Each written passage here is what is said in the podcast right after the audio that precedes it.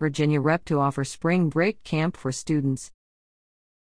The Virginia Repertory Theater is offering a spring break camp for students in April that will give them the opportunity to experience the world of drama, music, dance, and production.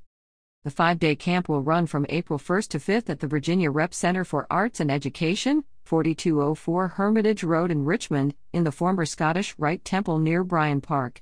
Students will be divided into three groups based upon their ages or grade levels but will come together for rehearsals and performances. The camp, which costs $375 per student, is designed to encourage and support both novice and seasoned performers.